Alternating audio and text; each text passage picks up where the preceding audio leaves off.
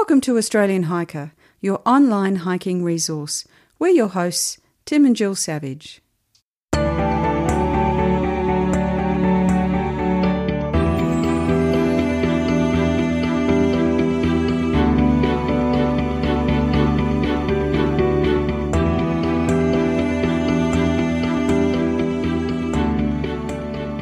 This is episode 150 of the Australian Hiker podcast. In today's episode, we're interviewing Liz Byron, who in 2004 undertook an epic journey on the Bicentennial National Trail, which runs between Cooktown in Queensland to Healesville in Victoria, a distance of around 5,300 kilometres. This is Australia's longest shared trail and is accessible to hikers, long distance horse trackers, and cyclists. Liz's journey took in the northern half of this trail, and over seven months she covered approximately 2,500 kilometres. Where her journey is unique is that she did it with the aid of donkeys, Grace and Charlie, to carry her equipment. This is truly an inspiring story and one that is well worth listening to. This is one of our longer podcast episodes, but it is unique. So if you have an interest in the Bicentennial National Trail uh, or hiking with pack animals, this is certainly an interesting one. Uh, and I must admit, I learned more about donkeys than I ever thought possible, and I found it really interesting. So we hope you enjoy today's episode.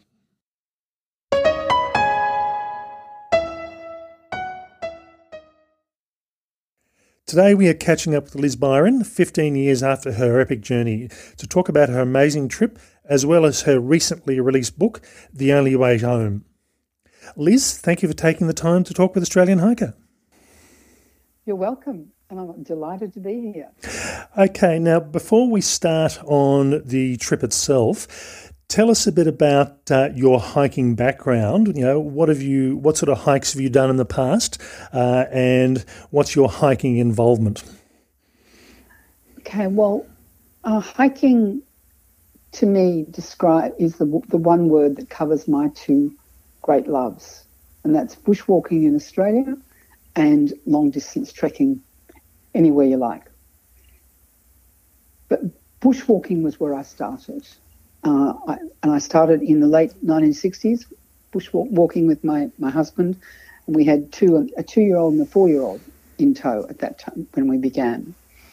Um, we, we soon progressed to overnight bushwalking, uh, carrying ridiculously heavy packs. Um, and there, in those days, there were no external frame packs, let alone internal frame. All, all the weight was on the shoulders. But that was, we were carrying weights for, you know, children as well as adults. Uh, but so it was very much, um, bushwalking for me was connected with family. Um, our, our four children, in fact, grew up bushwalking through the 1970s when it was quite rare to see a family's bush, bushwalking in the, with children um, because I suppose because it was so rugged. Um, it was much less crowded than it is today, and certainly no boardwalks, things like that. But we we often had the kids' friends with us. So we, when we occasionally came across other bushwalkers, our, our group attracted a lot of interest and comments about how well the kids managed on these on rough, steep tracks. All right, now, and, I believe you, um, um, you were when we were setting up this uh, uh, this interview. I believe you've done some uh, a reasonably big track in the Himalayan region. Yes, so uh, as well as you know bushwalking in Australia. So from the from my early twenty, my late twenties until um, yeah my my fifties, it was primar- primarily Australian bushwalking. But when I was fifty, we did a my husband and I did a a six week expedition to Mera Peak in the Himalaya. Mera Peak's at six and a half thousand metres uh, with a, a, fine view of Everest. You feel very much as if you're right up there. Um, it's in fact the highest peak in the world that one can walk to without technical climbing gear. All we needed was crampons and ice axes. Uh, but when I had finished that trek, I never, well, the trek was over, but I didn't want to stop. I could have walked forever. I felt as if I just wanted to spend the rest of my life walking like this. And by this time, my children are all adults with their own own lives. So I'm thinking about what I wanted for my life from that point on. Okay, so now early, now getting on to the, uh, the the trip we're talking about today. So it sounds like roughly in around about the early two thousands, you decided you wanted to do a long trek. Um, how did you decide you were going to do an adventure of this size, and why did you choose this particular trip? Well, the first bit about an adventure of this size, absolutely comes back to that Mera Peak trip, because yes, I wanted to just keep walking forever. But mm, it was time to go back to Australia and time to put a full pack back on my head, my back again, um, because there were no Sherpas in Australia for carrying your pack. The adventure of this size really derived directly from the Mera Peak expedition. The feeling of wanting to walk forever stayed with me because by the time I was, by that time, my kids were all grown up. So it was about now about my life and what I wanted to do sort of with my life. But to do that sort of walking in Australia, I had to come back to carrying my own pack. You know, a heavy pack if you're going to do long distance stuff in Australia. It's nearly impossible. I, well, no, it's not impossible because people do it. But as I was getting older, it would have been pretty tough to, to walk, you know, really long distances with between um, supply outlets. So I put it on hold really until I discovered donkeys in the sense of the idea of donkeys being able to carry my load. That just opened up a whole world for me. But my God, I can walk, I can do a long distance trek in Australia with two donkeys and just carry a day pack.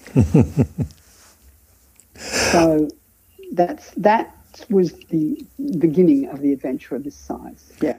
Why did you choose the Bicentennial National Trail? Well, for fairly naive reasons, actually. Um, because I'm not a good navigator. After, you know, 30 years more, more than 30, 30 or 40 years of bushwalking, I, mm, my husband navigated. He was a very good navigator, and I loved not having to take navigational responsibility. Um, but this was something that my husband wasn't going to be joining me, and I, I needed to find something that I could actually manage the navigation. So I understood the bicentennial trail to be a trail. Mm, I thought it might might be a bit like the West Highland Way that I'd done in Scotland, which is all nicely signposted and very easy to follow. But it's not quite like that, um, as I found. But it had all these guidebooks. Okay, it's got there's twelve guidebooks for for the whole of the trail. And so I thought, oh, well, that'll, that's going to give me instructions. I'm not going to really need to do map, map and compass. I know how to do map and compass, but actually applying it on my own was really quite difficult. I'm, I'm just not, I've got deficit spatial skills. Yep. So, but that was the national trail. And then, then I, well, I thought I, so I made that decision. And then I decided I wanted to do I'd done so much bushwalking in New South Wales and Victoria. I really had walked most national parks in New South Wales and Victoria that, okay, I might as well do the, I'll try the Queensland section.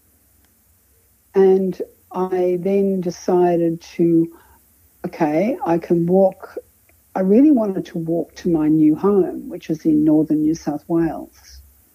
So, but I decided, as I say, on this Queensland section, so got myself trucked to Cooktown to walk from north to south. And the other reason it seemed like a good idea to walk from north to south was that uh, starting particularly in the winter meant that um, it avoided walking facing the sun all day.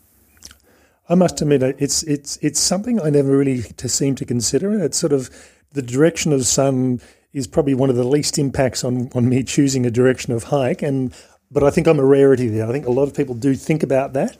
Um, but yeah, it, it's just something that I, it wouldn't even come into my mind about where the sun was. So it's interesting to hear that.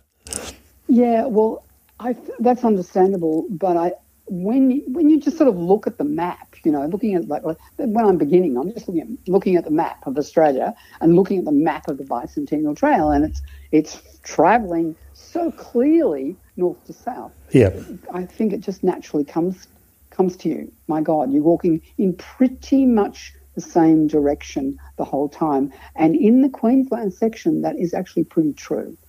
Once you get south uh, into New South Wales um, especially down, once you get down in the Alps and such. Yeah, the track goes all over the place. But but really, mostly through Queensland, it is truly um, north north south direction.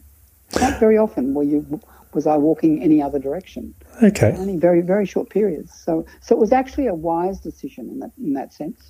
No, I must admit, you know, if I ever if I ever look at doing it, I would have I, I would start north and work south but for, for other reasons rather than the sun. So it's interesting to hear. Uh, as I said, I hadn't actually thought about that, that aspect of it. Mm. Now, from a point of view of planning, uh, so tell us a bit, the, a bit about the planning for this trip. Where did that start and what did that look like? Well, the planning began with the donkeys because I knew I had plenty of outdoor experience. I knew you know, I, I knew about, I knew how to live outdoors. I had a lot of experience. But what I had no experience of was large animals of any sort, not cows, not horses, not donkeys. And so what I needed to do was, well, I firstly had to find my donkeys. Then I had to get to know them and get to feel confident. I wanted to feel confident uh, before I set out um, with two donkeys. That was so the whole the planning for four, and I figured on four years. Yeah, I reckon four years would be enough time to to be ready. Okay, um, and I mean, you you you you were saying that most of your other hiking in the past have been done with you know with family, uh, and and particularly you mentioned we are having to having to, to cater for younger children, and, and, and often you're carrying their gear when they're particularly young. Um, but how did actually um, having two two pack animals with you impact on that? Did that change your planning process? Oh, entirely. I mean, it's just entirely. It was a, a different type of travel. It was. Um, I mean, in one way, it was the same in the sense that what I was always looking for was was lightweight. You know, everything to be lightweight because yep. I wanted to minimise um, the amount that donkeys carried, and there was all the planning about the food. There was all all that sort of thing. But for me, coming back to my to all those years of walking with young kids, and especially um, when they got older and they brought their teenage friends and things along, I you know I often planned and and cooked over a fire while we were bushwalking for eight, ten people. Yep. So I had that kind of planning type. Um, I knew how to do all that part. And yet, there was a lot of things that were the, sa- the same and drew on all of my years of bushwalking experience.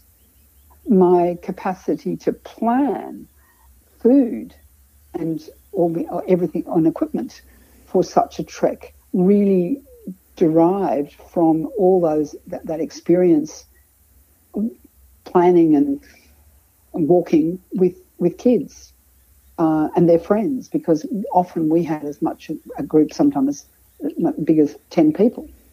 Um, and, and young adults like teenagers who, who, who ate plenty yeah. so the planning was quite quite complicated but I and I did it all around that my husband was the navigator um, but for the rest of it, um, pretty much it was my my organisation. So I, I drew on all of that, uh, but then and then applied it to the donkeys. So we st- I still needed to look at consider always the weight of things. Uh, the donkeys could carry a maximum. I determined um, 50 kilos would be the absolute outside for each of them. Yep. And the pack saddles, They were very good pack saddles, but uh, unfortunately quite heavy. They were nearly 10 kilo, kilos each. So we come back to 40 kilos. So I still thought that was a bit much. So I really tried to keep their weight on each donkey to 35 kilos to what I could carry. Yeah.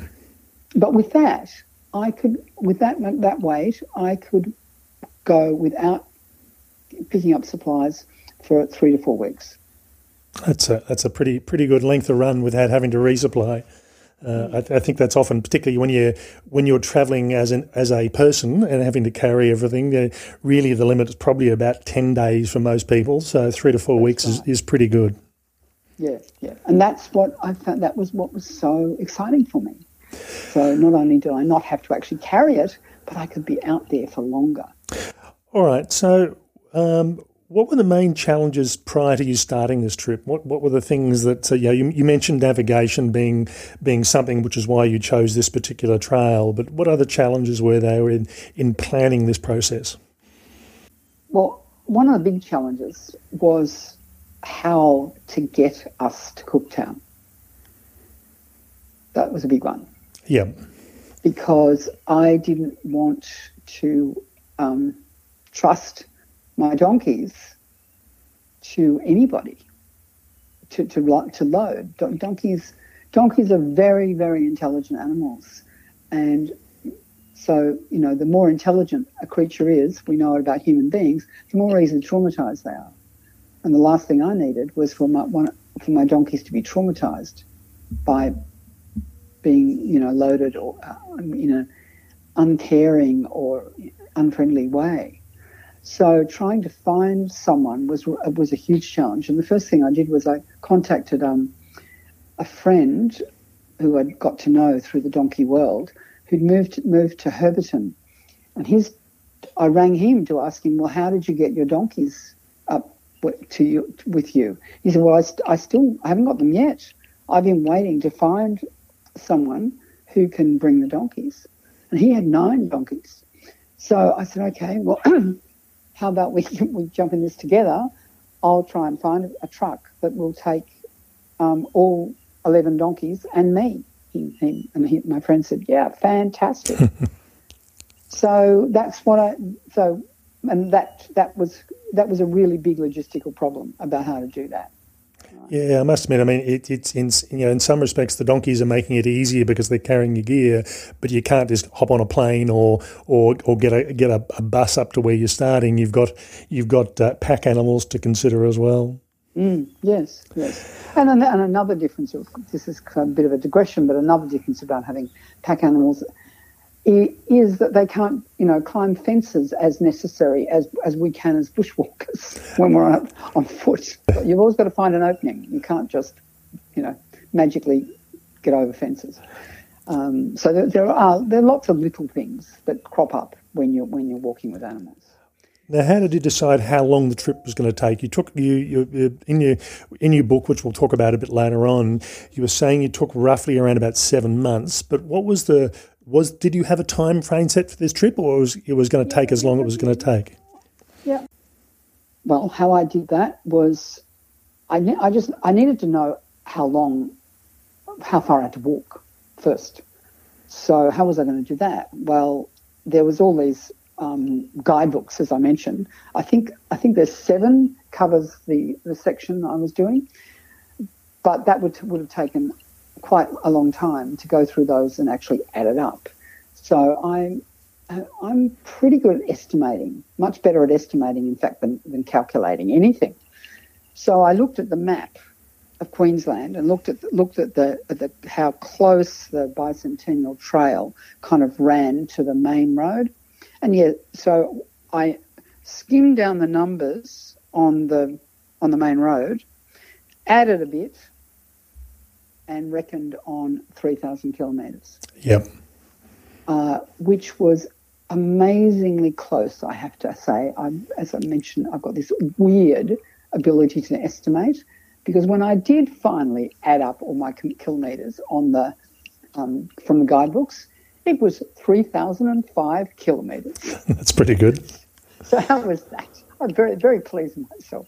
But basically, yes. So I, I figured at 3,000 kilometres or thereabouts, it was going to be about nine months. And I needed, I, I needed to have that sense of, of, of some kind of time limit. You know? Yeah, I mean, it doesn't matter. It doesn't matter whether you you're working or not, retired or not. You, you've you, you can't make it a, a never-ending thing. At some point, you've got to come back to to home and to to the house and to family. So yeah, and have an idea. Just yeah, how long are you going to be gone? Sort of thing. yes, it's that sort of stuff. So yes, um, another planning challenge was supplies. How how am I going to do this? How am I going to manage um, to get the food I needed when I needed it? I I'm vegetarian. I knew that I wasn't going to get the sort of food that I needed um, in country areas of Queensland. So how was I going to do this? And how was I going to make sure I wasn't carrying just like just like bushwalking? You need you know you need to know you've got enough food, but you really do not want a gram more than you need. Anyone who's carried a pack knows that. So my whole I worked out a system uh, of that involved uh, a a week a week's menu that I could add three different one week men- menus that I could adapt. Uh, but they gave me, and I put it all, I did it all on spreadsheets. And I, I actually bought it all from a um, supplier in Canberra because when I left, I was actually living in Bungendore. Yep. So I, I, I had everything organised through a supplier in Canberra. Um, it was actually Mountain Mountain Whole Foods. They, got, they were absolutely fantastic. They even stored for me, stocked, stored for me things that I couldn't buy from them, because what I did was I would fax them my order about every three weeks or a month. Yep. And then have it delivered to the next point of collection. Uh, and and I, I used post offices mostly to do that. Yep.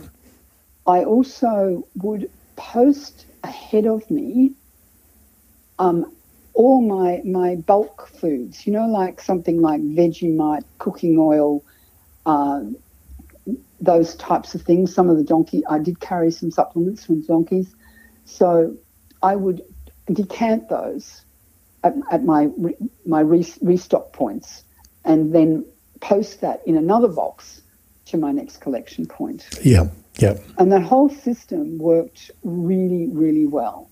Uh, my my putting the the the food onto these spreadsheets worked well because what I could do is I would just tick things and or say my quantities and the the people filling my meeting my um, filling the order would know if they if something they were out of something, they knew where it belonged, so they would just fill it with something else. Yeah. So I didn't yep. have any of this thing. Oh, sorry, we're out of stock. You know? um, so yeah, the, and except for one hiccup, the system worked but well the whole trip, really, really well.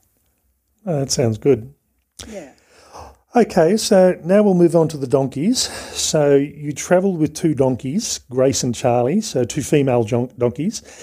And by the end of the trip, you actually ended up with three, and we'll talk about a, a bit more about that later on. Um, now, you mentioned the reason for the donkeys was to basically shoulder the load and, and, and act as pack animals, and that you chose two donkeys based on the amount of weight that you needed to carry and, and what they needed to carry. Right. But, but what additional preparation? You know, we've we've talked a bit uh, briefly about that, but what additional preparation did you need to make in relation to to travelling with with two donkeys? Well, it was firstly, as I said, getting to know them, and getting to getting to know them involved, getting them to being confident they would do whatever I asked them to do. And that what that involved was just walking and walking and walking. As I mentioned, I lived um, near in Bung- near Bungendore, and uh, we just spent the donkeys and I spent every weekend uh, walking all over the place, just together. You know, teaching, like having them, so they'll jump over things, so that they would walk through water whenever I needed them to, uh, on you know across any bridges that might be a little bit scary. Just really uh, always exposing them to to whatever I could. You know, um, things that sometimes equines can be afraid of, like like silly things like plastic bags. although although unlike a horse, they won't run away from a plastic bag. They will stand perfectly still though, and not necessarily want to walk past it. Um, so I wanted to expose them to it as much as I possibly could, so that they would they were confident that I was not going to lead them into trouble. So that was that was really you know that's but what that what comes with that is this wonderful relationship. It's a very precious relationship with these animals. I mean, I say it over and over again. They don't have to do, these large animals do not have to do what we want them to do. They're, they're big. They can do whatever they want. and when they will do what we want them to do, it's such a privilege. And it, the privilege comes with relationship as a rule, unless someone treats them badly and they do it out of fear. So you mentioned that you had um, a, a, particular carrying uh, pack, or not a pack. What's the word I'm looking for here? The um, the uh, pack saddle. Pack saddle. Okay. Um, and you know, was that an, an, easy thing to find, or was um, you know donkey pack, pack saddles not a common thing in Australia? They're definitely not a common thing in Australia. So that was yes, I've got that. That's definitely one of my one of my challenges. Okay, when I felt ready to have them, I mean, have to actually load them, I had to then start to look for the equipment. Um, I know, knew there was plenty of ways in which you could get it made, but you know, I was hoping I could get it ready made. And of all things, I just when I decided that there was an advertisement in the Donkey Society Journal in New South Wales about two complete sets of donkey packing gear. Can you believe that? it came out like the week I decided it was time to look. And so I went to see the guy and I bought it.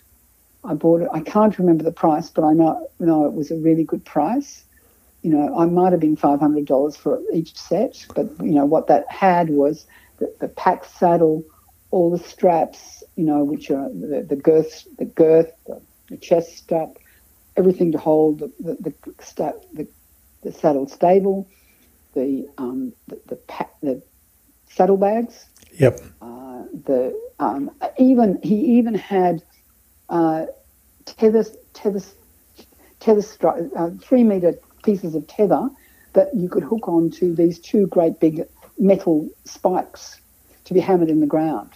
So when I stopped, I could just tether a donkey, and you know so easily.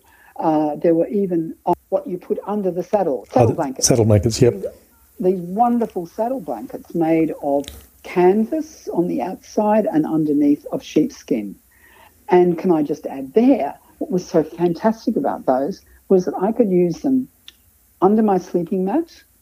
I could use, I could fold one as a, as a sitting cushion and have the other one as a, as a mat underneath. So, because I'm a long term meditator and I meditated still most days. So I would sit to meditate on my, my saddle blankets. And a really interesting thing about donkeys, you see, is that if I did that with a horse, I would smell like a horse. Right? donkeys don't smell. They don't have a smell. They just smell like whatever they're eating. And I presume that's because they, they don't have oily coats. So I, that's my guess. They have, and the, the disadvantages for them of not having oily coats is that they when it rains, they get, when they get wet, they get wet right through the skin. Yeah. So unlike yeah. dogs and horses that are protected from the rain, the donkey's not because course they evolved in the desert. Yeah. So they're quite different. But so all of that, I got all of that equipment. Coming back to that, I got all of that equipment from this this one couple, and the man had actually made everything, and he did everything very well. It was done really beautifully And when I was actually like after I'd finished packing all the, the stuff in the in the car, and he'd gone off somewhere, and his wife told me that they planned to go trekking with donkeys, and that's why he did it. He spent um, apparently a couple of several years actually ma- manufacturing all this equipment by hand. And when they actually went on the trek, he discovered he didn't like donkeys. so he, he was, according to the wife, he was quite paranoid that the donkeys were going to run off with their gear. Like, just going to lose the donkeys. And so she said he ended up carrying more in his pack than the donkeys carried because, oh, if they run off, I'll lose my camera. If they run off, I'll lose blah. I'll... In the end, he got sick, obviously, because he really didn't like it. Yeah. and so I got the benefit. So wasn't it fortunate? I, I, just thought that was amazing. Yeah, I was going to say, yeah, yeah the calm, karma's definitely there. It's sort of, uh, um, yeah, getting getting the, the right particular item showing up at the right time is, is pretty good. That's right. That's right. And I, I look at this might be the right place to even mention the fact that I've hung on to it, even though I had my last trek now was four years ago, and I kind of know in my heart I won't be doing any more. Um, I've had trouble letting it go. I, sort of letting it go is sort of like letting go of a, one of the really most precious parts of my life. But the reality is, I really do need to start thinking about where, who might be able to really make good use of my trekking gear. So I'm sort of putting that out there. Yeah, it's definitely a, a unique, unique pieces of equipment, isn't it? It's not as if you can you can you can throw it on a horse or anything else like that. So no, that's uh, right, that's right. But it, yeah, so it, and, and, it's traditional. It, it's it's traditional horse style packing, by the way. Yep. donkeys can carry far greater loads than the, the 50 kilos I was mentioning in those other in countries where they actually pack them properly, which is basically on their bum, on their rump, on their bum, you know? Yeah. Because that's the strongest place on a donkey. Yeah. So that, and and you can that you, you know you'll see them they'll they'll carry um, hundred kilos like that, but all we but we uh, I didn't I didn't really know that to be honest at the beginning anyway, and even if I did, I don't think I could have learnt very easily at that time, which was really before so much internet use, um, how to do it. So I was stuck with the conventional horse type packing gear. Yeah. Uh, and, and which is satisfactory as long as you keep be aware that it's not really their natural way of carrying stuff. Yeah. All right. So what about what about food for donkeys? I mean, you know, are donkeys basically horses, or they have they do they have different food requirements? Uh, they're very, very different from horses in their food requirements. In fact, you know, horses thrive on a grassy paddock. donkeys do not thrive on a grassy paddock. Donkeys, donkeys are browsers. You know, like horses and cattle are what they call grazers. So when they're eating, they just sort of, you know, they're like a mowing a lawn. They just go backwards and forwards on the paddock until they, they finish. They don't go. But donkeys are, are closer to goats they go a little bit of this and a little bit of that according to what they what they actually need. Yeah, yeah. And in fact, um, a the, a guy, a vet, who is not just a specialist equine vet, he's a specialist equ- vet, equine vet vet who specialises in equine feed, which I found very interesting. Um, he he told he I contacted him to ask him do I need to take um, extra for the donkeys or can they manage on the side of the road? And he told me a couple of things about that. He said, firstly, if you know, he, oh, firstly, donkeys know what they need. Of all domestic animals, they seem to have retained that, that basic instinct to know exactly what they need. And he used the example, the story of some don- donkey or donkeys that were trucked, grew up in Victoria and were trucked to some part of Queensland. And when they got to Queensland and were let out on their, their area, large area where they let, let out to, they went straight to a, a bush, a herb, a, yeah, some sort of rough bush, is what, which is what they like, that actually contained the minerals that were missing in the soil where they came from. Right. They just know what they need. So what he said how to deal with that is when you see them on the, when you're walking and you notice that they they keep going for a particular plant as you're walking and you don't want to stop. Right, he said, try and look for where that plant is growing when you take your lunch stops and things like that. Yeah. So that you can actually let them out, give them 20 minutes on that food, that that that, that feed that they're looking for. So, so that's yeah, that's what I did. And when I finished, um, getting close to the end of the trek, a couple of stockmen, ex-stockmen that I met, met, who knew donkeys and horses, said they have never seen such healthy looking donkeys. So donkeys can honestly, they can live on the smell of an oily rag. It was just amazing. For, for a thousand kilometres at one stage, they never saw a, a blade of green anything. And they just, yeah. That's that's pretty good. I mean, that, I think that's always the issue when you're travelling with horses that you, you, they do have you know, you, you, if you try and do that with a horse, you're gonna you're gonna struggle. But it sounded like they're they're ideally suited for, for the, the trip that you were doing. Oh yes, yeah, yes. In fact, these two particular guys that I just mentioned, uh, when they, they were they were saying a donkey would out, outlast a horse any time. In fact, they said they knew that, but had no idea that they could do so well as they, what they saw in my donkeys, who at this stage had walked almost two two and a half thousand kilometres. Yeah. Um, they what they said, and I said, but surely you your um, you would have done that what done those sorts of distances in in your, your driving days. Um, and they said, yeah, we did, but with forty eight men and forty horses. Yeah, yeah. I suppose you, you, you swap rotating horses through and. Yeah. Horses cannot just go day in, day out, like a donkey can. So, oh. yeah, I found all that. I was fascinated by all that. All right. Well, I'll, I'll, actually skip ahead a question because it's sort of relevant at this time. So, listening to the way you're talking about the donkeys and in, in talking to you and setting up this interview, they definitely do seem to be a you know while they're an equine uh, animal, they definitely seem to have their own personalities. So, tell us a bit about what it's like to actually walk with donkeys. What what's what what do you do to convince them to walk with you, and and what's the relationship like with them?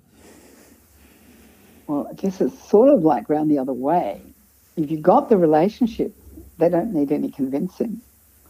So, it's walking with them is they've just got this beautiful energy. That's all I can say. Um, and and and sometimes frustrating because donkeys, for me, uh, all over the all over the world, from what I read, a donkey's pace is around four kilometres an hour. My two donkeys, neither of them met that. Charlie liked to walk at around my pace, which is by naturally around six or seven kilometres an hour. I've got quite a fast walking pace. So, and as someone pointed out, um, Charlie and I even kind of got the same length leg. yeah. Both got long, skinny legs, whereas Grace was much more solid, shorter legs, and did not like to walk very fast at all. and would much rather walk at around three kilometres an hour. So we had some struggles over that, probably for the first, I don't know, how long? First half, first half of the trip, there were struggles. Because the tireder I got, the more I wanted to walk at, walk at my pace. I did not want to stroll. Yeah, yeah. So, so there were there was struggles around that, but they, uh, I guess, to really, un- I, I couldn't possibly explain it. I, I was able to explain it in writing, um, those struggles and how they got sorted. So if anyone's really interested, they should read my book on that one. Um, but yeah, to actually be with them, there, there's something just, uh, it's like perhaps a child walking with, with mother. Yeah. You know, just this feeling of security. In fact, one thing that I never did mention in my book, and I hope you'll allow me to mention on on on this interview, is that when a lot of the walking, probably the majority of the walking, we're on back roads. All right, there wasn't a lot of walking through the bush, and there wasn't much walking on main roads. Most of it was on back roads. Yeah. Often where I wouldn't see more than one or two cars a day. You know, sometimes none, but you know, when they but you can be sure there's one way I've discovered to make a car arrive, and that's to decide to empty my bladder on the side of the road. yeah, that's that's that's pretty normal. because there's no one around, and a car appears, a pop, you know, um, immediately. Yes. Yep. And really early in the piece, it was so obvious. The donkeys moved around me and hid me from the passing car. At first time, first time it happened, I thought it was just coincidental, but it happened over and over again. And I, I just, I found that very beautiful. I really did. Yes. I was going to say, I think you were mentioning that really from a perspective of, you know, the, the, one of the big differences between donkeys and other animals, it is a partnership, it's not a domination. It, it, yes, it's absolutely. You, you've, you've really picked that up. That's right. It is. You try to dominate, control donkeys, they kind of go, well, I'll do it my way. Or if, if, or if you're trying to control them to such an extent that they think you, you must be, it must be scary. So, all right, we, I won't do anything till I, till I know what's going on here. And, and to me, all this, this difference between donkeys and horses comes from the, the fundamental in their nature is that horses' reaction to fear is to run. Donkey's reaction to fear is to stand still. That's not to say they can't be startled and kind of jump, you know. Yeah. But when something is really scary, they stand still. And, and it's interesting for me to see them in, in say, um, a grassy area or something, or you know, just in the bush, they, they actually are surprisingly well camouflaged in most natural surroundings. I don't know. I don't know how, but they are. So, whereas a horse is obviously not. A horse's capacity is to run and to yep. run away. But this, I put my theory is that that capacity, that that inclination to stand still, has meant they have evolved this intelligence to actually think through what is needed here, to think about what, what the problem is. You know, and like when I would when we crossing rivers, I would go down to the water and then we would stand for a moment and okay, how are we going to do this? Uh, I, I'm thinking I, this looks like a good spot to cross. You know, looks looks to me as if there's not too many rough you know, difficult round rocks under big round rocks underneath it. The donkeys are going to find difficult because the donkeys have got really tiny hooves, hooves remember. Yeah. So some of these things are really not in their nature. Not in their nature to walk through mud. Not in their nature to walk through, um, you know, slippery round stones. Yeah. But then I'd stand there, and then Grace would kind of always would they look down at the water. Then she turned her head to the side I don't, I don't know what she was doing when she did that, but she always did that. So somehow or other, the placement of their eyes, I think, meant she was able to see the bottom. And then she'd sort of go, you know, she might, then she'd go, oh no, this isn't such a good spot. I'm going to move a couple of meters down, downstream. We're going to go across there. Whereas, you know, if you if you've got a horse, horse that's say, and you've got a difficult river crossing, then you just go, okay, now go, go, go. And the rider has to take responsibility for where the horse puts its feet. Yeah. For not, for not hurting itself. The donkeys have got this great sense of self preservation.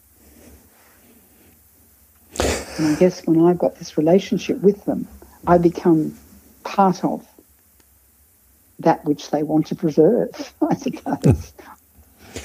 Okay, so as I mentioned earlier on in the episode, uh, we're going to be talking to Liz about her book uh, in, a, in, a, few minutes' time, and there are some very good stories in there, uh, particularly early on in the book where Liz talks about uh, the the process of loading donkeys onto a uh, horse carrier, uh, getting them up to Queensland. So um, I won't spoil the surprise, but it's well worth reading in the book and getting the details involved on that one.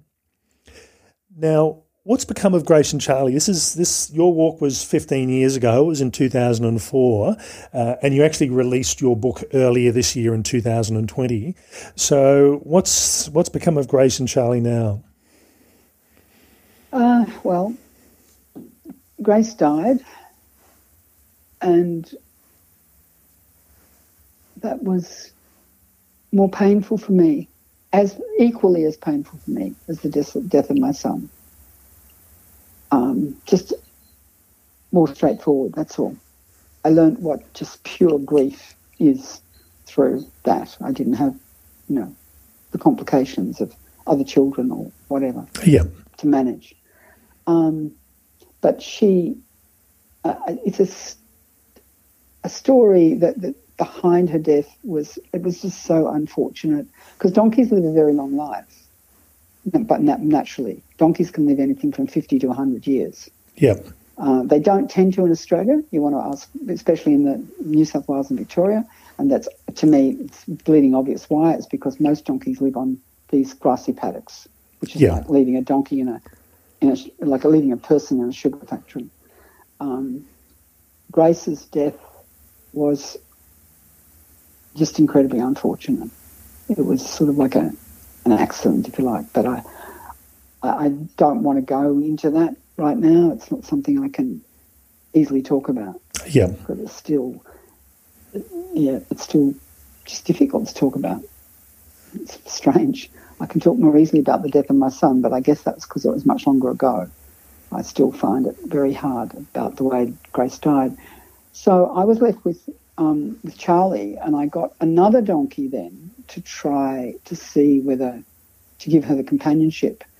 But she was so absolutely traumatized by Grace's death, and she never really would would sort of befriend another donkey. So in the end, I I had to let go of Rosie as well, and so I just had Charlie. And I did a trek with, so the trek I did just with Charlie in 2016 uh, was, I got sick, I, I walked from Cowra to Healesville and I got sick at the end of it, quite sick. And I had to leave her behind. And so Charlie is actually still in Victoria. And I still, and I'm, and I've just moved back to northern New South Wales, which is where that's the home. But in the only way home was northern New South Wales. Yep. Uh, but here, but now this is my. I expect to to see my life out here now. But I'd love to have Charlie back. But what I now, but I'm in more of a valley now, and I know that the it's it's not the right, probably not the right climate for her. Not that the the, the, the, the mud that's so bad when it rains heavily uh, the, the lush growth. Um, and right now she's on 100 acres. She's got the company of some horses, and it's in really dry country in Mansfield in Victoria. So I still haven't let her go. I still kind of go through can is there a way I can bring her here? Now I've got a permanent home because in the four years since I got sick, a whole lot of I had this health crisis and a whole lot of things happened and I couldn't have her any time then. But yeah. now I have the space to have her. I've now got to make the decision. And I, I haven't quite made it yet, which is also part of, I think, not letting go of my, having trouble letting go of my trekking gear because maybe I will bring her. So that, that's all, I feel very up in the air still about, about all that. Okay, and, and one final question on the donkeys. Um, you know, you were doing the Bicentennial National Trail. This is a shared trail that was designed to take horses and hikers and, and by default cyclists as well. Did the fact that you were travelling with donkeys actually force you into specific directions? I mean, did you come across sections where animals weren't allowed, or was it a, a reasonably uh, steady and, and expected sort of uh, route? No, it was pretty. It was accessible for donkeys virtually all the way. That that that trail was actually established. It was an initiative of um, R.M. Williams. Uh, it was an initiative of his. He wanted some people to to create a track that could be ridden on it by a horse from Cooktown to Healesville. That yep. the, the, length of the Great Divide, basically, yep. what, what he was wanting. So it was really created primarily with horses in mind. So, so bring, taking donkeys on that was not um, difficult, you know, not at all difficult in that sense. But during a particularly um, challenging navigation section, so challenging that this was uh, for six days. I actually had someone come with me because I knew it was beyond me to manage. Was the Hann tableland, and that was. I realised then how difficult it was to do difficult navigation with on foot with two donkeys because trying to follow a compass bearing which was what I had to do because we just had these guidebooks to give us the instructions and walk through long grass that's then scattered with rocks. Yes, the donkeys walking on their own would have no difficulty, but needing I needed them to walk where I wanted to walk in order to maintain my compass bearing. And because I'm not good at navigation, someone else uh, someone else wouldn't get lost so quickly, but I'd get lost really quickly. So, um, and what I realised is, oh, if you're on a horse, it'd be so different because where you look, the horse will go. Yeah. So you're up nice and high. And I realised that was interesting to realise that, as far as navigation went, in, in those difficult kind of terrain, um, walking with donkeys was about the hardest. You know, if you're riding a donkey, it would be easier, but not when you're walking. All right. Now, moving on from the donkeys specifically, let's talk about logistical issues. So, and I know there's there's probably no one answer here, but how did you approach each day? Take, take us through from the start of a day to the end of the day as a, as, as a typical sort of thing, anyway. Okay, I have to try and think about somewhere, I think. uh, okay, I slept in my tent. Um, so I would wake in the morning around um, four although as it got hotter, I made sure I was up and awake by three. And I would usually do um, 45 minutes to an hour's meditation. It really kind of settled my, my, my being for the day. Yep. And then I do that in my tent, you know, just on, on rolling up my my saddle blankets in the way I said. Uh, then then it was it would be and I, I would have my breakfast uh, soaking from the night before. So I would use um, various sorts of grain and dried fruit uh, that I would I, I either have cooked. So let's say I've cooked quinoa the night before. Rarely did I sit to eat breakfast, which is always a bit silly.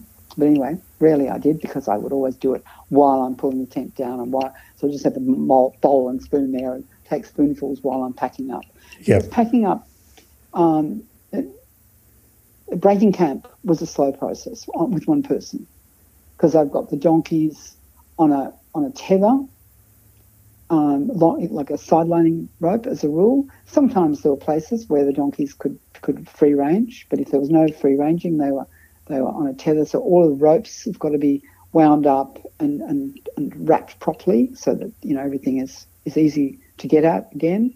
I would generally not get to have a cup of tea, which is something I was I always regretted that I could never seem to manage to make a cup of tea in the mornings. But I would have but I would have a cup of tea later. I would just boil the I would was boil the water, make fill my thermos flask so I could actually have tea a bit later in the morning when I stopped. Yep. And uh, so yeah, packing up is, and then I've got to pack everything into the saddlebags. And the key, as far as I was concerned, just packing the donkeys, was having the saddle, each saddle, each side of the saddlebags, each side on the saddle, absolutely equal. And uh, so, once again, because of my ability to estimate, that was actually quite quite handy. My capacity to kind of pack each saddle, each saddlebag, with with everything, and then make sure that it was exactly the same. I found when I had oranges, that was always very useful. Um, I wouldn't always have them because I would run out of them. I would only buy those when I could get them fresh. But at the, right at the end, to make them the saddlebags exactly even, I could distribute my oranges, which is always a good help a help to do that. And then my biggest, and finally, my biggest challenge. Then then it was harnessing the donkeys with the saddles, and then my biggest challenge of the day was getting those saddlebags on because they were each, you know, 30 to 35 kilos. Sorry, not each. In a, a pair. Yeah, so but each each is nearly 20 kilos, something, you know, clo- getting close to that. Um, or, um, yeah, say 18 kilos. Yeah, probably that's what they were usually. Still, to lift that, and for me to lift an 18 kilo pack and hook it onto the saddle on one side and then hold that while I run around the other side and hook the other one on before the first side slipped was really, really, I mean, the donkeys were wonderful. I would kind of line the packs up. I would put one pack down on the ground beside, on one side of the donkey and the other one on the other side of the donkey. And they absolutely knew, you know, they were just they were so good about that. And by the way, when in the early stages, if I would pull the girth strap too tight or something, Grace seemed to put up with anything. But Charlie, uh, the first time I had her, I couldn't realize what was going on. I got the pack saddle on her, and she rolled on the ground. What's going on here? And then I realised, oh, she's telling me she's uncomfortable. I said, well, get you know, get up and I'll try again. So she got up and I tried again. I could see I'd actually actually put the girth in slightly the wrong spot. Yeah, it was hurting her. So yeah, so the donkeys communicate instead of just running away because they're upset. They actually try and communicate. And so, so yeah, so finally we get the the, the, the saddlebags on and everything's lovely and even. And it worked so well that people used to tell me before I did this trek that donkeys are really hard to load because of their shape and that the, the, the, the, the you're all forever adjusting the, this, this pack saddle because it'll slip. Well, I can tell you my pack saddle never slipped. Not even a couple of times when the donkeys actually fell going up a steep slope or something like that.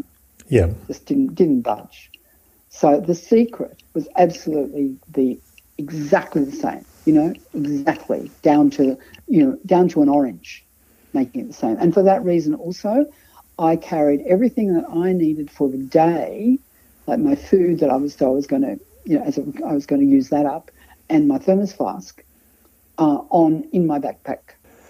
All right, so um, you know, so you, you, you, by the sound of it, the uh, the getting getting ready in the morning and getting packed up is probably one of the most difficult things. What time did you try and be away from your campsite? And I know this is going to vary from, from day to day, but you know, did you try and get get away by a particular time? I gave up on trying to get away by a particular time, uh, and was fr- frustrated for a hell of a long time at how long it took me to load in the morning.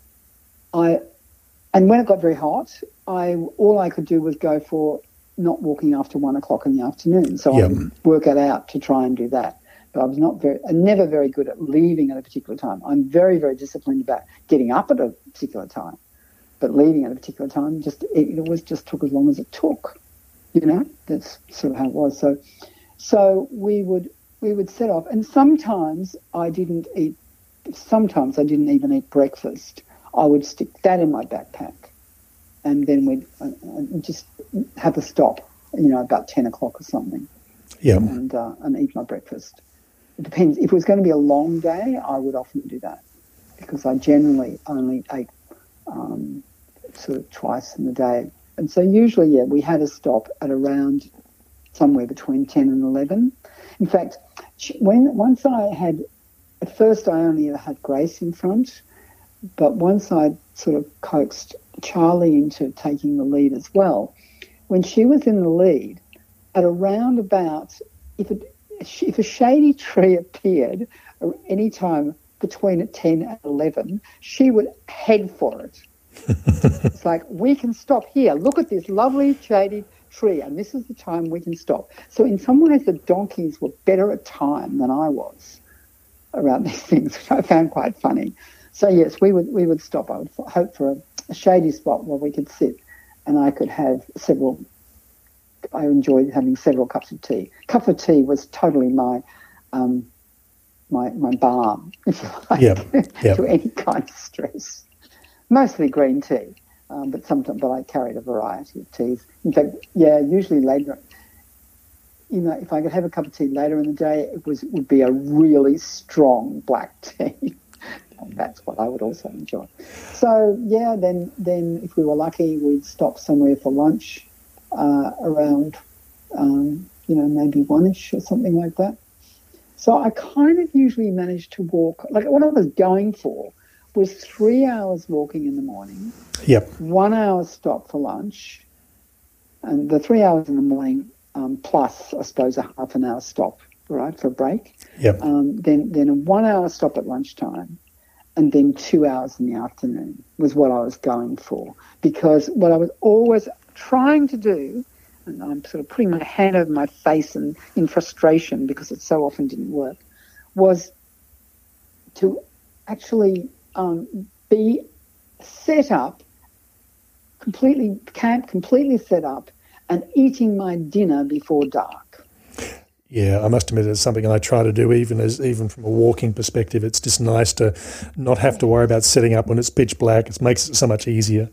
That's right. And the trouble was that um, I just could never get when it was full camp, you know, like full, because sometimes I was able to avoid setting up a tent for various reasons, because quite often, as you will have read, in the in the middle of the trek, uh, I, I, I, actually stayed, middle and later trek, I stayed in, in, in um, workers' cottages and things like that at yep. cattle stations. But um, as long as I was setting up, setting up full camp, uh, it took, I could not do setting up a total, setting up, breaking and setting up camp, sorry, got those two things the wrong way, breaking and setting up camp in less than five hours.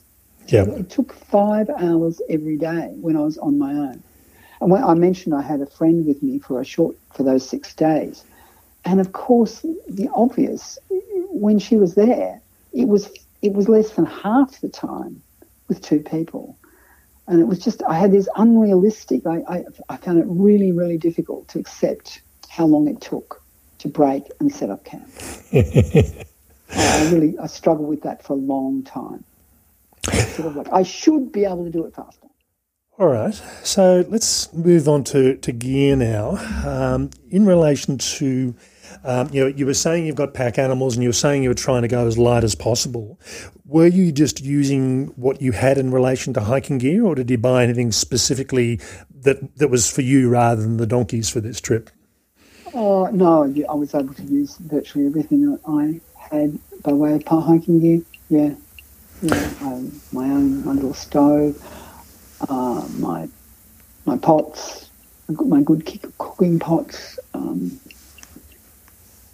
yeah, I can't think of anything that I had to buy especially, and that that was sort of, and in a way, it's a reflection of how much I was able to draw on my experience. Yeah, yeah. I mean, I think I think that's the thing. It wasn't if you were learning how to hike, you knew how to do that, and you you obviously had the gear from all the years, so it was a matter of deciding whether you had what you specifically wanted rather than what you necessarily needed. That's right. Yeah. Okay, now at the trip of this sort of length, I mean, this is this is a long trip by any means, and certainly from an Australian perspective, um, you know, short, you know, short of doing a walk around Australia, the bicentennial uh, National Trail is the biggest trail that we have, and you did roughly just on two and a half thousand kilometres. So that's a that's a big trip. Um, what were the physical challenges from your perspective that you found on this trip? Um, the physical challenges were mainly in the beginning, and I knew that would be the case just from my trekking in Nepal. You know, you get fit, you get tough, your body toughens.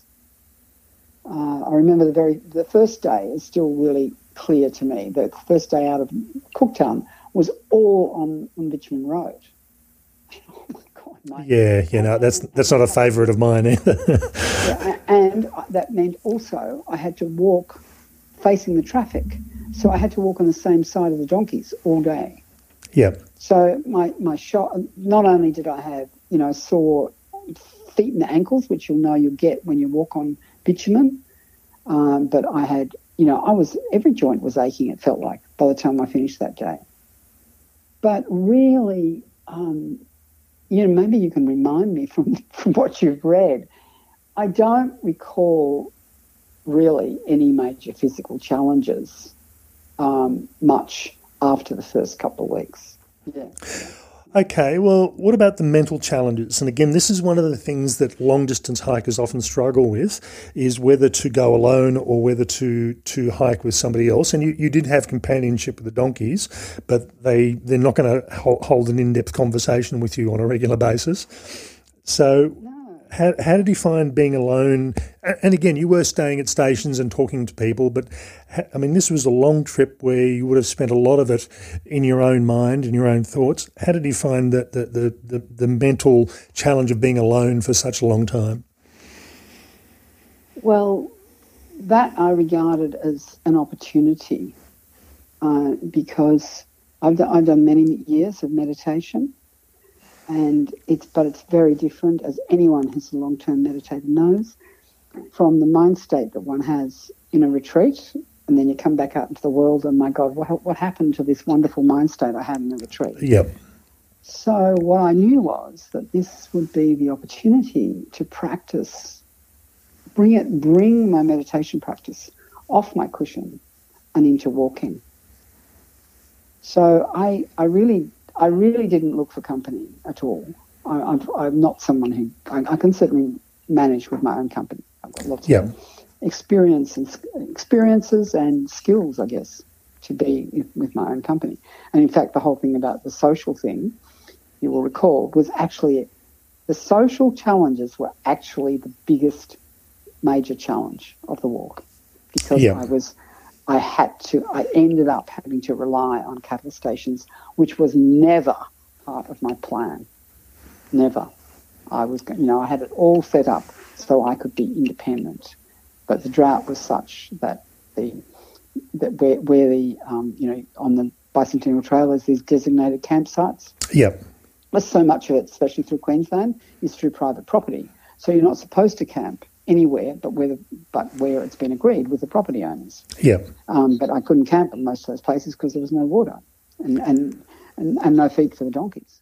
Yeah, yeah, it works so, works wonderfully when you can get it. You've got you've got your water with you and your food, and, and that's all you have to worry about. But when you've got stock with you, it's it's a different situation.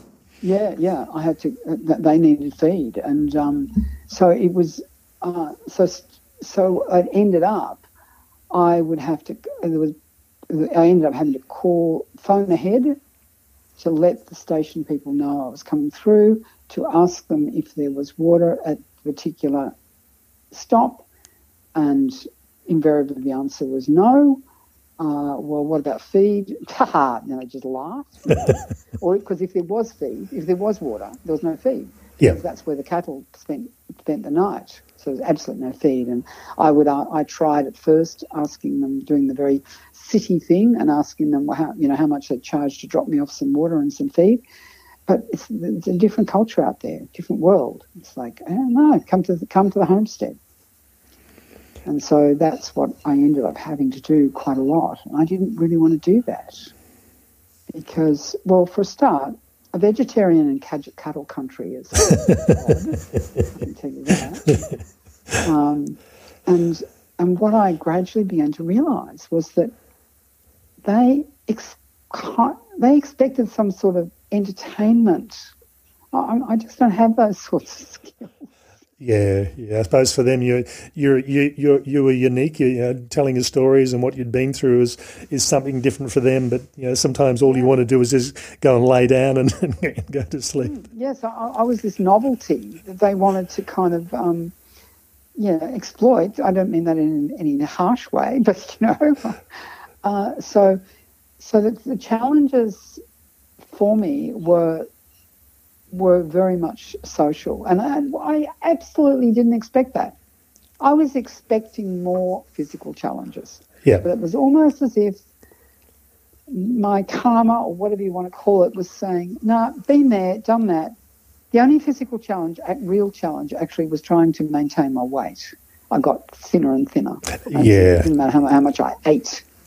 I, I couldn't keep my weight on, which was it. And yeah, which was a bit of a, a nuisance because I knew when I, when I lost when under a certain weight, I, I could tell my energy levels dropped. So that was yeah. difficult. But but yeah, it, it was. Um, and, and I met some incredibly interesting people as well. Um, but it was a the, the personal challenge, the inner challenge of just dealing with um, myself. And this is what you do when you bring your meditation practice into li- into life. Then it's about really and truly dealing with oneself and whatever's going on inside of oneself and accepting it for what it is. Okay, now one of the questions that I get, that I often get asked, uh, and this is a, this is, without being sexist, I get a lot of females saying, "What about personal safety?" Was that ever a worry for you, or is this something that you'd been walking for so long in in relation to bushwalking, you just didn't think about uh, having any issues there at all? I certainly didn't think about having any issues, part, partly because um, my childhood was such that where I wasn't safe was in my own home. Uh, and where I, the first place in the world that I felt totally safe was in the bush. Yeah. So I just, for me, you know, being out there, even even as a young, younger woman, like when I used to go running and things like that at night, I, I just knew, you know, that there's there's nothing out there to be scared of.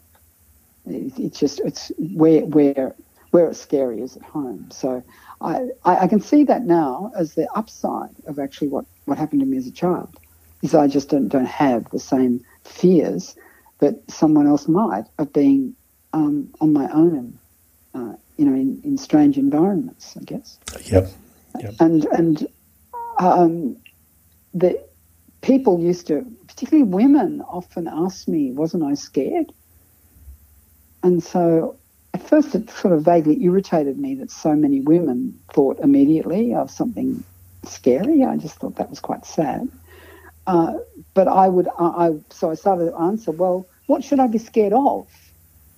And they'd say, well, um, what about being attacked? And my answer was, well, I've come from a city. You know, where do you think I'm most likely to be faced with an attacker in the, in the centre of Sydney at night or out here? Oh, and kind of agree and realise the city.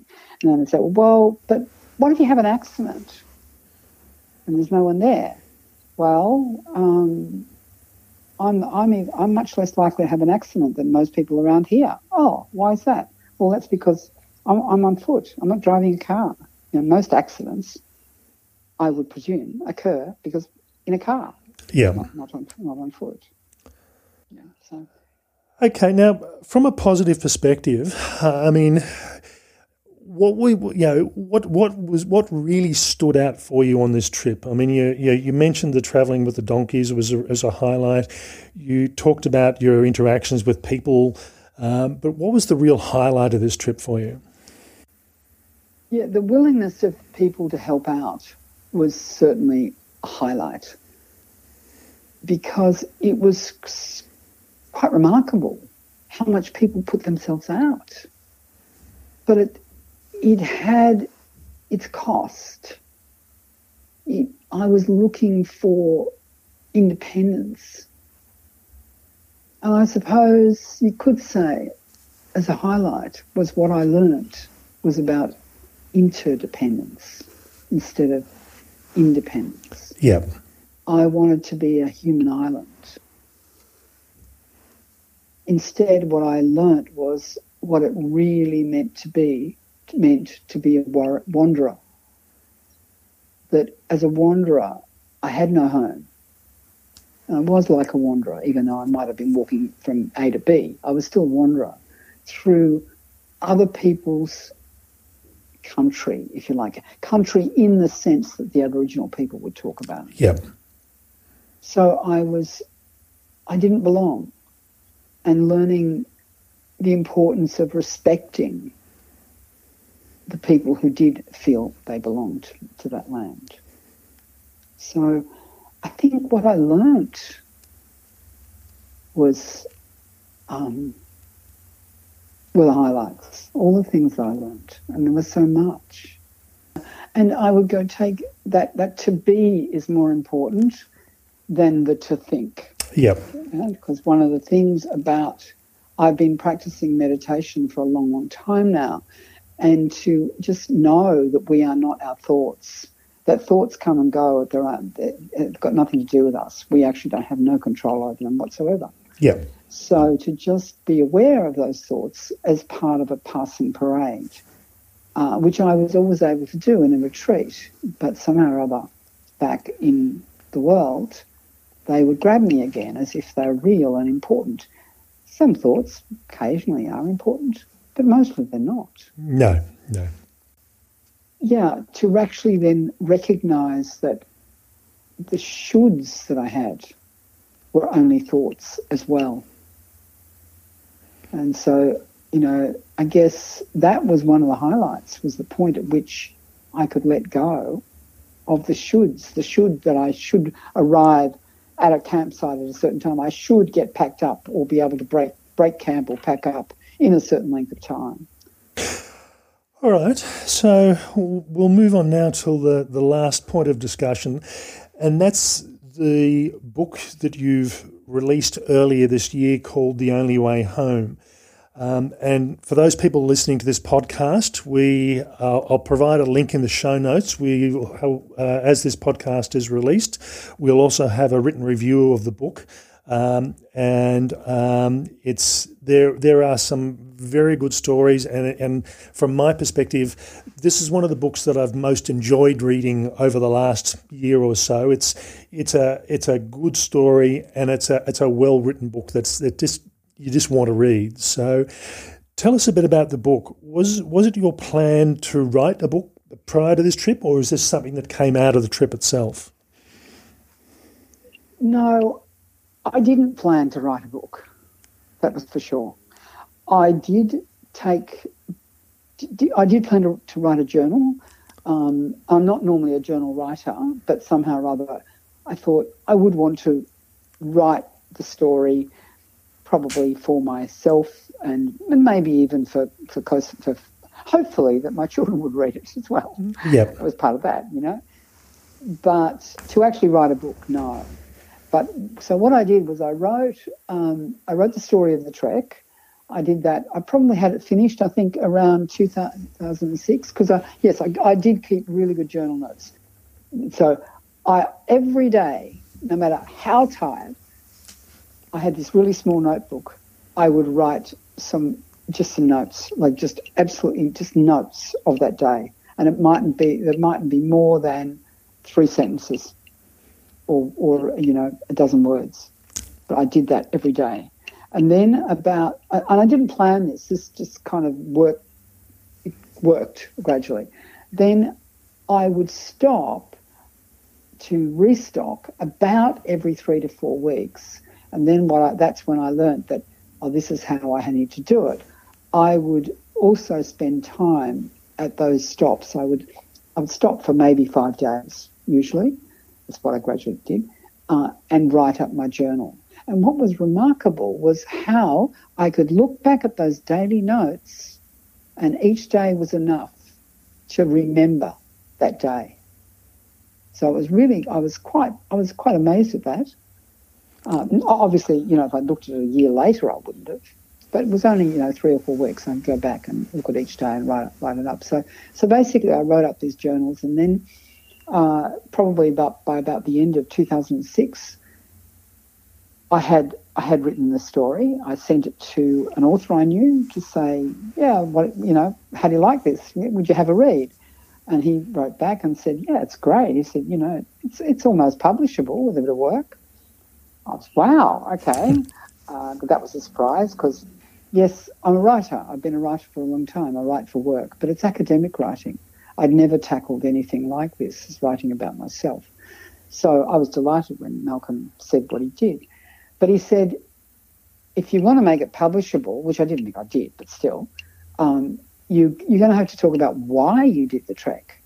I'm like, oh, I said, oh, that means that's my whole life. He said, yep. oh, you better get started, hadn't you? oh, right. Okay.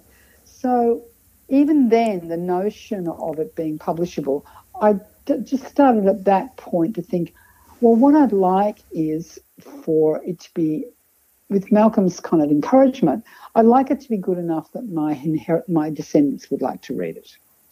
And obviously, you know, you're not going to write your great great grandmother, read your great great grandmother's story when you don't know her if it's not well written. Yep. So I knew it had to be written. In order to achieve that, it had to be written at a kind of publishing standard you know, so I was going to keep on working on my writing. So, yes, so that was the point at which, yes, I had the track written. I then wrote about my life to the extent, all the parts of it that seemed to come together to lead to my doing this trek. And then the question was, and then I sent that to Malcolm too. He said, Well, okay, so now can you weave them together? And you see, I love a cat challenge. I like physical challenges and I like intellectual challenges. So, so I said, right, okay, well, I'll give it a try. And it was once I started to read it, weave it together, that's when the actual healing process started somehow. Until then, I was just kind of writing. I'd done a lot of, like, I, I felt as if I'd gained so much from the trek about what I'd learnt um, I thought I was ready. I think you, you know from reading the book. I ended up using this trek as my transition from 40 years of marriage to living solo. So I felt when I finished the trek, I had achieved that. So I guess that's a highlight too. All right. I did feel as if I was ready to do that. But my life was very complex and difficult and full of trauma. So it was, it was actually, I had no idea how, especially from all of my years of meditation, how valuable writing was from the perspective of healing. So that was what the next, well, how many years is all that is? I've run out of counting, say from about 2008 to, so 10 years of writing, of writing and rewriting and things that came up that I would remember, would, that I never thought of that were important, and and I just the healing just kept on going through through that period, it, it, and I never I never felt really sure that I was that it was real that I was ready to publish, like in the sense of ready to tell my story, the, the story of my life, and yes, I was happy to tell a story of my trek, but the trouble is that the truth was, the story of my life, it had it didn't make sense except in the story context of my life. Yeah. When was I going to be ready to tell that story and release it to the public, even if it was good enough to publish?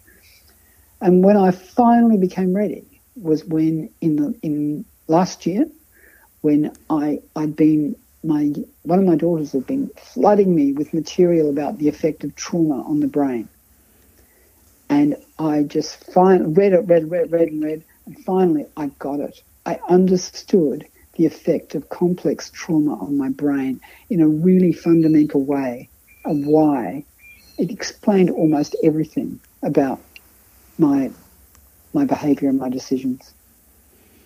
So once I once I, and I caught once I incorporated that, right, okay, I, I'm ready to let it go now.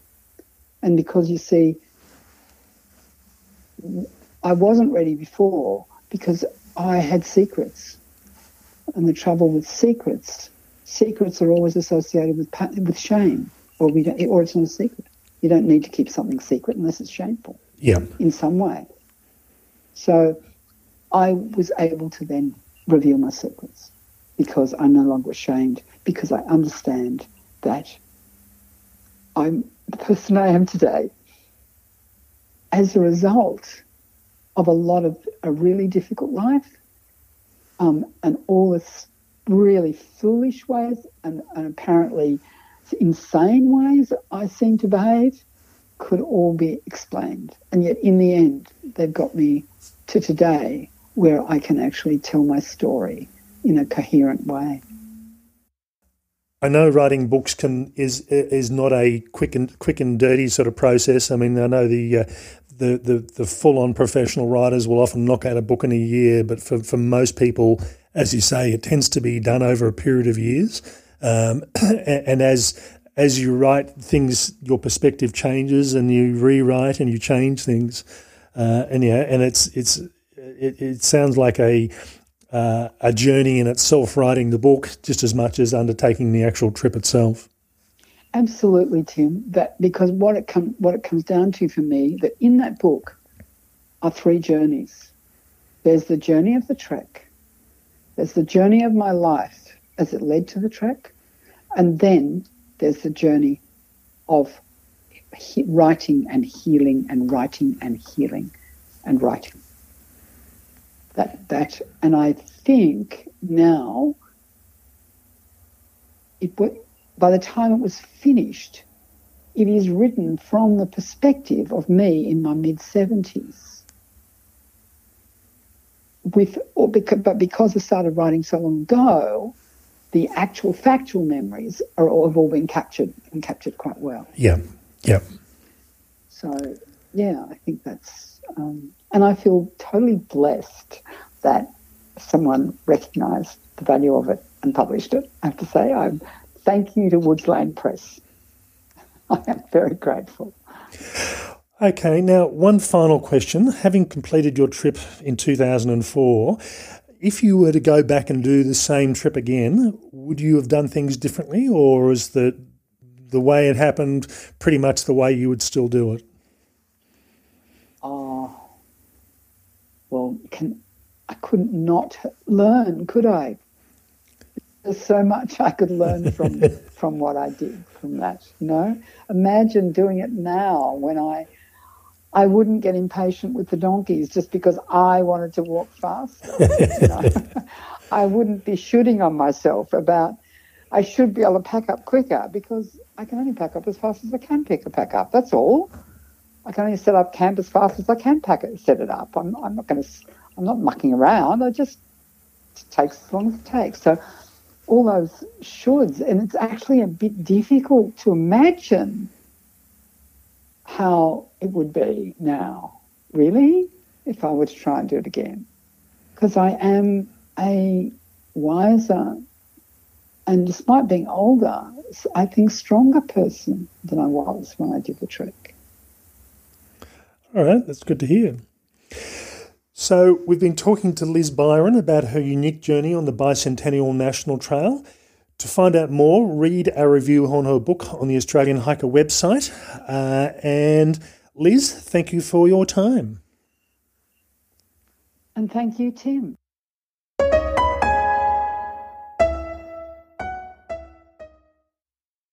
Okay, so as we mentioned, this was a longer podcast than we typically do for a, a one-person interview. Uh, but I must admit, I found it found this story to be really interesting in a number of different levels. Uh, and first up, um, I'll go a bit backwards here in some respects. Um, this all started out with uh, doing a book review and, and thinking this would make a really good podcast. Um, but the book itself, which we've done a, a separate review of, and the, and the link is in the show notes for that, um, is a really interesting book. Um, it's a non-fiction book, and a lot of books I find that tend to be telling stories of journeys. Sometimes they can be a bit academic based, um, and they tend to lose interest partway through. Um, this one was a very interesting read. Yeah, I think some sometimes books can they go one of two directions. One is uh, this is how I put my foot one in front of the other, and so it's very sort of um, retelling the steps um, in a very specific way, um, or it becomes very inwardly focused and and you know fixated on. Uh, my growth and how I feel and all of those sorts of things. And I think this book this book's quite different to that. I think it does actually get a good balance. I mean, in talking to Liz when she was talking about doing her first rough draft of this, she said it was really a story about the trip without the backstory. And that backstory was needed to provide the context for why Liz was doing this trip. Um, and it's not often that people plan on doing potentially anything up to a nine months trip. Mm. Um, and this one ended up being just a bit over seven months. Um, but you know, there was a, there was reasons for Liz wanting to do this trip, apart from something she enjoyed doing, uh, and that's all very well detailed and outlined in the book itself. So, as I said, it, the book itself um, has so many interesting stories that we didn't even touch uh, touch on in the interview. Uh, it's well worth the read, and particularly early on in the book, uh, Liz talks about the the the whole uh, arduous task of originally getting the or initially getting the the donkeys um, onto a horse float, and there was actually eleven of them in total, uh, including her two. Uh, and it's you know, you tend to assume that they're just small horses, and they're definitely not. So uh, there are some very good stories in through there. Going on to uh, the donkeys in particular, and again, this is what makes this story stand out a bit. The Bicentennial National Trail is roughly about 5,300 kilometres. Um, and if you go online to the website and see the people who have, who have uh, identified as having done the trip, there really isn't that many. Now, that's probably for a couple of reasons. The trail came about in 1988 before websites were uh, even in existence or very common. So a, there was obviously a number of people that have done this who were uh, prior to the website going online. Um, it's a really long trip, and it, and it was. Even, it's a lot of time to commit. It's a lot of time to commit. People seem seem to take that sort of six to twelve months to do it in most cases. Um, it is, even though it's a shared trail designed to be used for hikers and for uh, horses in particular, um, it's more about the horse side of things than it is about the the people side of things. Uh, because it really is geared on management roads and, and areas where horses are allowed to go through. So, you know, if it was purely a foot trail, it might be a very different trail.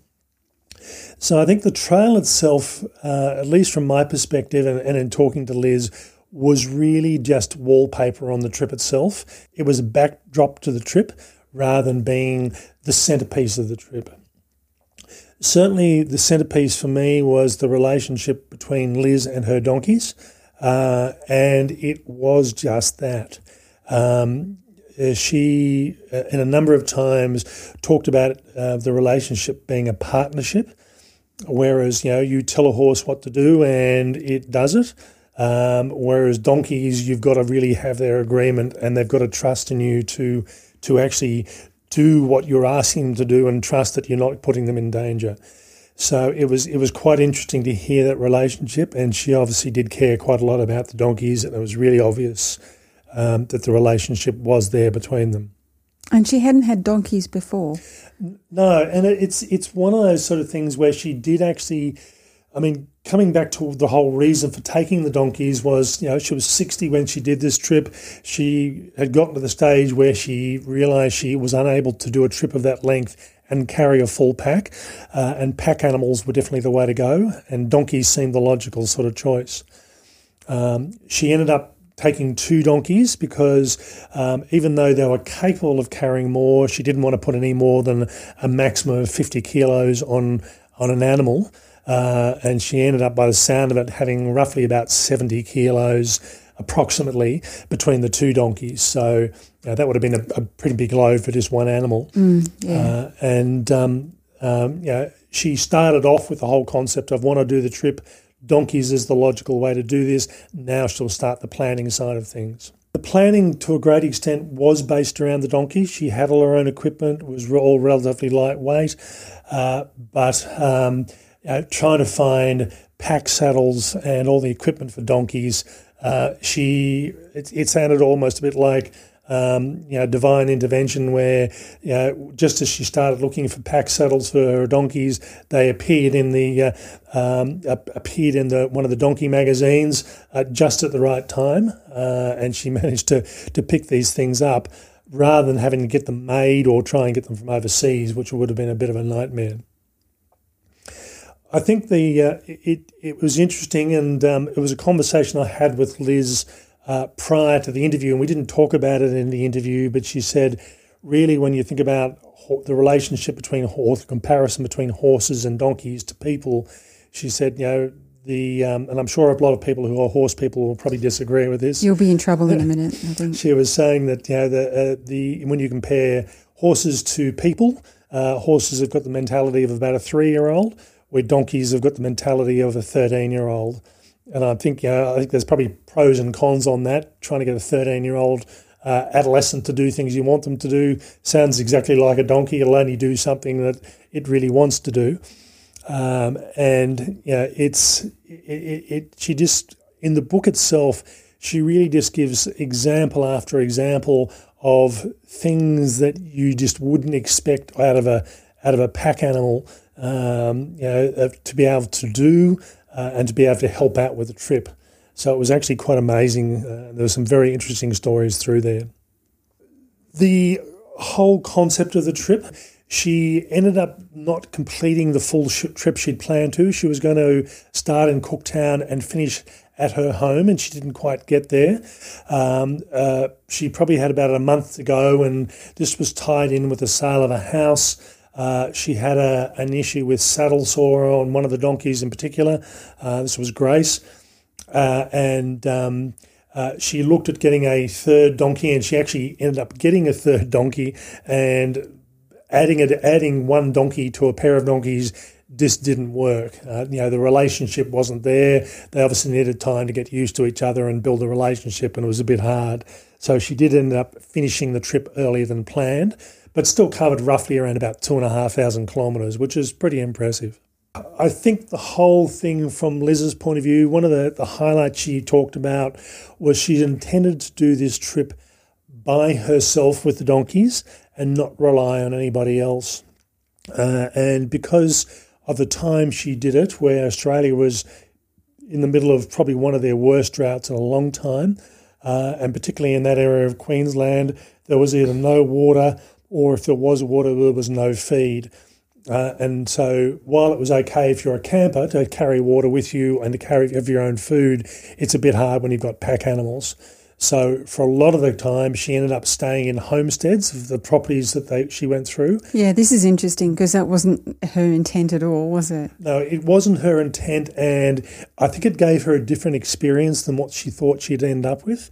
Um, you know, it's if you can imagine doing a long day's hike, you know, all you want to do after a hard day is just go to bed, uh, and you've got someone who's been gracious enough to invite them into your, uh, in, you into their home and will, you know, feed you and, and, give you somewhere to stay, but in return they want to talk to you about uh, about what you're doing and hear your story. Uh, and sometimes, you know, some people don't necessarily. Uh, fit into that mold. Uh, it's almost a bit like your your light entertainment. Um, uh, that sort of stuff doesn't particularly worry me, but again, it's really horses for courses, and you've got to be the sort of individual that's happy happy about doing that. Yeah, because it's I mean it's a big deal. I mean, what she was saying was that she would phone, um, you know, the the local homestead to find out about water and those sorts of things, and and uh, probably mostly there was none, um, and in um, I guess, yeah, appreciation of what she was doing, they would invite her in and say, "You have to stay with us uh, tonight and be our guest." And and uh, yeah, that did mean that you had to be a little bit sociable, a little bit upbeat about the whole thing, and uh, you know, it's a two way thing. Um, and she, you know, she was probably in need of a bit of company at some point too. I think you know, wasn't uh, probably a one way street. And I think about also, you know, saying to someone in the middle of cattle country that I'm a vegetarian as well. so, uh, you're what? yeah, so I think it, it, as I said, for me, this was a really interesting story. Uh, I was really glad I had a chance to talk to Liz, and it was a really interesting book to read as well. So I think if you have the opportunity, go through, get a hold of the book. Uh, and I think even if you're not a hiker, it's a really interesting story and it's well worthwhile looking at. I think it's also the other thing that really stood out for me on this is that I realize at some point, whether it's 10, 20, 30 years down the track, um, you know, when I get to the stage of can I do the big trips that I want to do, um, you know, rather than saying, well, no, I can't, I just have to stop this altogether, uh, about looking at alternatives. You know, are pack animals an alternative? Not always the case. I mean, you're not always able to take them into national parks, uh, but at least it does give you an option and an alternative. And Liz, from Liz's perspective, she had no experience at all um, uh, prior to planning this trip. Uh, she got the donkeys. She learned how to work with them uh, how to how to manage them uh, and build the relationship before she started the walk. So that was a really interesting concept through there. Okay, we hope you've enjoyed this episode. Um, and as I said, go through and have a look at the book review. Uh, and if you're looking at an interesting book to read, definitely one worth thinking about. If you have the opportunity, please go through and give us a five star rating on Apple Podcasts or the podcast listener of your choice and let people know about this podcast if they've got a, a, a, an interest in something just a bit unique. That's all for me. Bye for now. And bye from me.